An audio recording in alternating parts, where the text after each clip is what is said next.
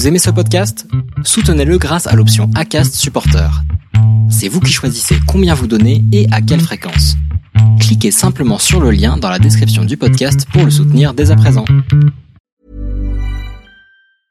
I'm Sandra, and I'm just the professional your small business was looking for. But you didn't hire me because you didn't use LinkedIn jobs. LinkedIn has professionals you can't find anywhere else, including those who aren't actively looking for a new job but might be open to the perfect role, like me. In a given month, over 70% of LinkedIn users don't visit other leading job sites. So if you're not looking on LinkedIn, you'll miss out on great candidates like Sandra. Start hiring professionals like a professional. Post your free job on linkedin.com/achieve today. Ne soyez pas surpris de n'entendre que moi ce lundi et non pas l'invité qui était prévu. Si vous me suivez sur le compte Instagram du podcast, vous savez que nous sommes grippés, d'où ma voix d'ailleurs, et j'aurais pu me servir de cette excuse pour justifier le fait que l'épisode prévu ne sorte pas. Mais non. En réalité, il est prêt. Seulement j'ai fait le choix de ne pas le publier. Et j'ai envie de vous expliquer pourquoi.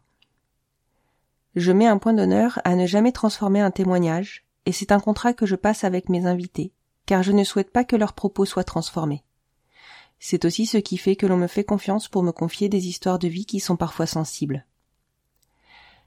Je ne souhaite pas non plus appliquer une sorte de censure. Sur les quasi 180 épisodes que j'ai sortis, je n'ai jamais pris la décision de ne pas publier un enregistrement, même si parfois je sentais que l'interview était moins bonne ou que je n'avais pas été à la hauteur du sujet. Chaque voix compte et chaque histoire singulière permet de montrer la pluralité de nos familles. Ce petit imprévu me permet de vous raconter les dessous du podcast, le comment je sélectionne les témoignages que je reçois. Au départ, j'ai beaucoup sollicité des personnes que je connaissais, qui me faisaient confiance et qui savaient que je ne manipulerais pas leur intervention pour leur faire dire ce que je voulais qu'ils soient entendus. C'est tellement facile à faire et parfois même tentant si vous saviez. Enfin, vous le savez. Il suffit de regarder des émissions de télévision pour s'en rendre compte. Depuis quelque temps, je reçois beaucoup de propositions de votre part à tous, et je sélectionne les sujets en fonction de ceux que j'ai déjà traités ou non. Je ne fais pas souvent de pré-entretien, voire je n'en fais pas du tout, parce qu'en le pratiquant, j'ai constaté que je manquais beaucoup de spontanéité dans mes réactions durant l'enregistrement, et que je zappais des pans entiers de l'histoire parce que je les connaissais. Or, ils avaient souvent une importance dans le déroulé du parcours, et alors, à l'écoute, la chronologie n'était plus la bonne.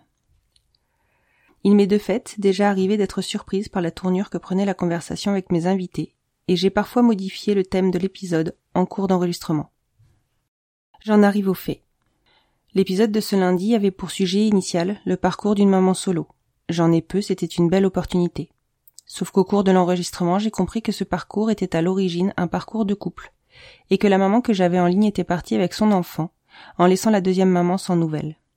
Je ne vais pas vous mentir, ce sujet-là aussi je voulais le traiter, parce qu'il s'agit d'une réalité qui existe, et que j'avais envie de comprendre ce qui pouvait pousser un parent à agir de la sorte.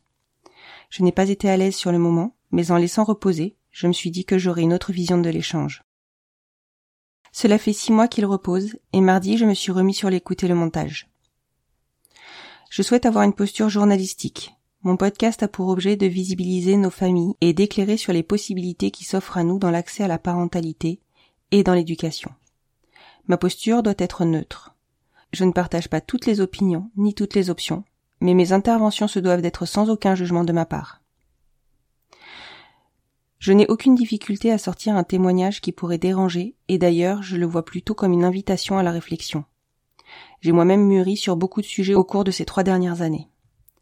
En revanche, à l'écoute, je me suis rendu compte que mes interventions étaient teintées de jugement, et que je n'étais toujours pas à l'aise avec le sujet. On a déjà vu des podcasts très réputés sortir un épisode, puis le retirer sous le feu des critiques. Je ne souhaite pas cela, et je ne souhaite surtout pas à mon invité de devoir subir des jugements et être malmené. Son histoire est son histoire de vie. Je ne pense pas qu'en une heure on puisse en saisir tous les tenants et les aboutissants. En revanche, le sujet mérite d'être traité, sûrement sous une autre forme, peut-être sous le coup de l'anonymat, en mêlant plusieurs témoignages. Ce qui me permet d'en arriver à un appel à vos participations. Si vous avez été concerné ou que vous connaissez des personnes qui sont concernées par le retrait d'un enfant à son deuxième parent, que vous avez envie de témoigner, vous pouvez me contacter sur la page Instagram du podcast, hâte les enfants vont bien podcast. J'en profite, une fois encore, pour vous remercier de votre bienveillance. J'ai une grande confiance en votre capacité à prendre de la hauteur, et ce n'est absolument pas une remise en question de cela. Parfois la nuance et la tolérance sont difficiles à appliquer, et il serait très facile pour des personnes dénigrantes de nos communautés de se saisir d'un témoignage de cet ordre. Je vous retrouve lundi prochain sans faute avec un nouvel épisode inédit. Je vous souhaite une très belle fin de semaine.